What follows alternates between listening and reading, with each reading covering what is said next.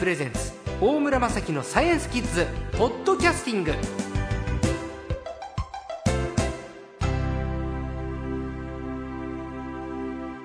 今週の最高呼びますよ。せーの。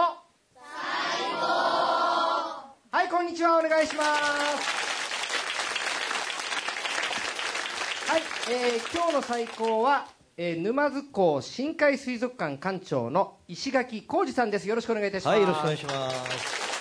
えー前回は、えーこの水族館の人気ベスト3をご紹介いただきました、えー後半はですね珍しいベスト3まず3位。知ってたら知ってるって大きい声で言ってね、じゃあいきます。3位はこちら。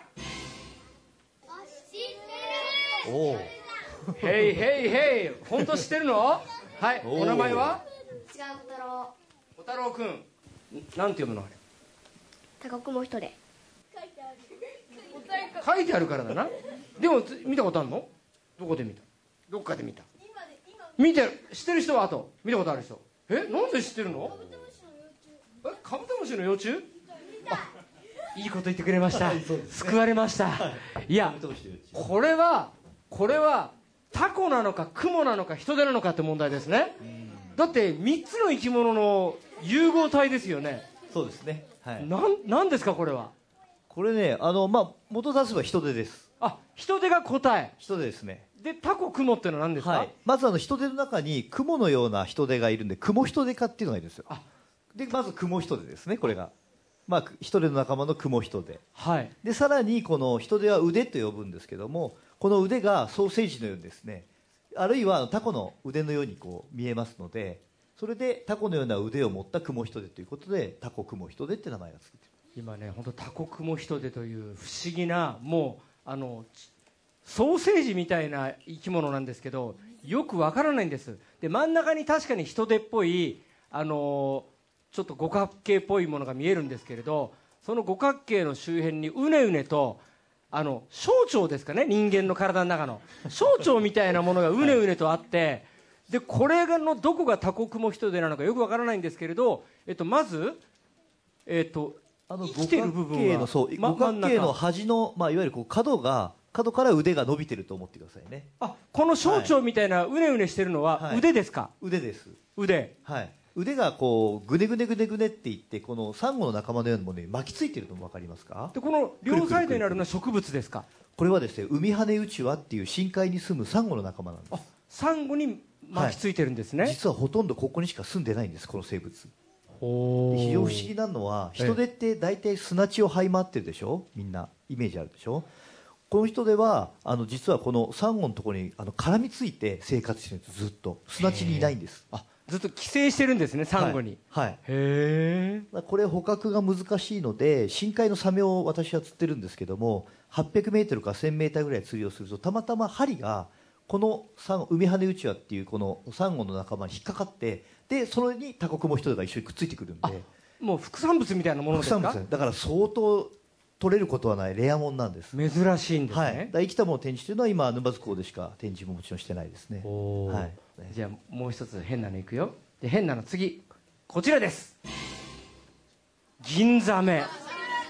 なんで知ってるみんな？すごいな。ちょっと今日は物知り君ばっかりだな、えーすごく強そうなでもちっちゃそうなんですけどサメと書いてあります。銀ザメ、はい。だけどあの筋が入ってるんですね。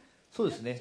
お顔のところにあの、まあ、深海のブラックジャックブラックジャックって最近わかりますかね？村さんブラックジャッこク知ってるよね。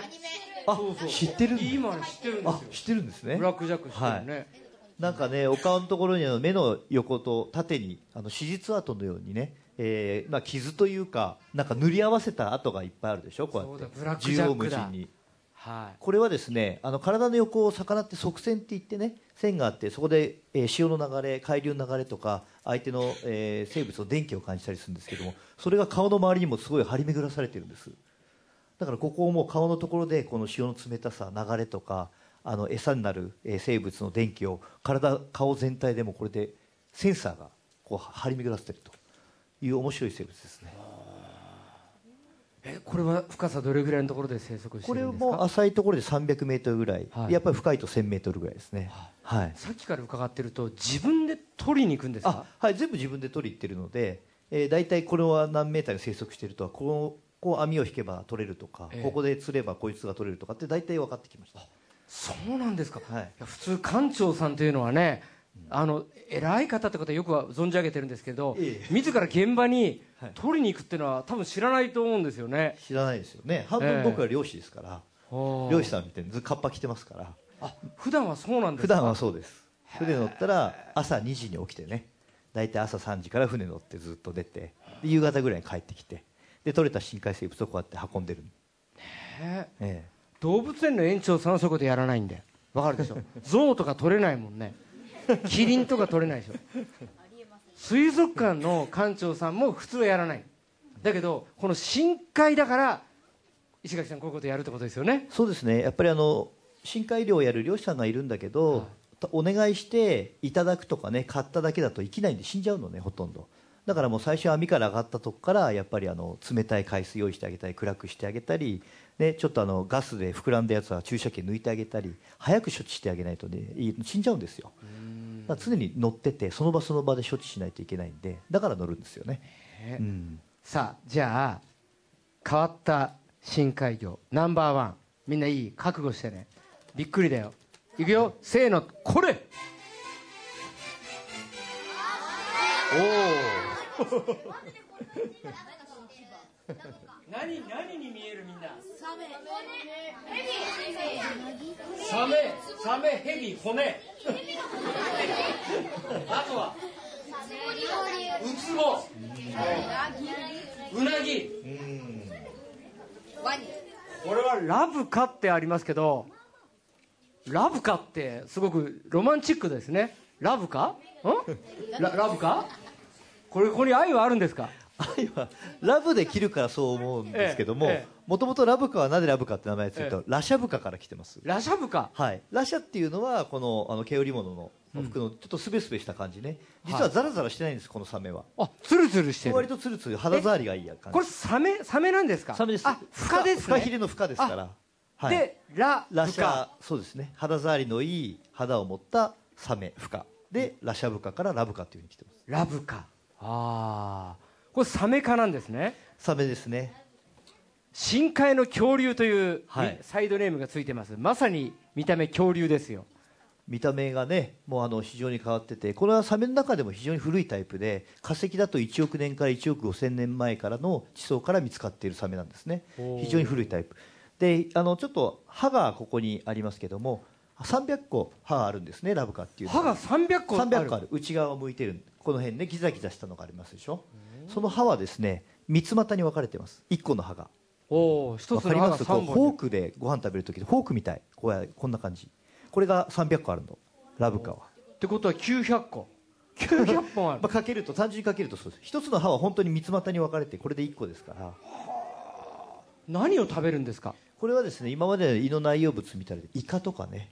で動きが遅いんで弱ったイカを多分こう加えてるか泳いで夜泳いでスピードのあの落ちたような浅カイワシのようなあそういうものを弱ったやつを多分食いついて飲み込んでますね、ええ。深海の面白いとこはし深海には本当に生きてる化石って多い多いんですよ。オウムガイもヌタウナギも。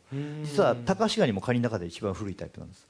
このサメのラブカもみんなそうなんです。こう深海にそういう生きてる化石昔から形を変えずにも生きてるのが多いっていうのはやっぱり一定した環境っていうのが深海にあるからそこにそういった生物がずっと生き残るっていうことがやっぱあるんです私はそれは進化だというふうに思います。なるほど。そうか。進化してるんですねそれも、うん。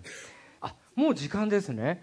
今週の最高もですね沼津港深海水族館館長の石垣浩二さんでした。どうもありがとうございました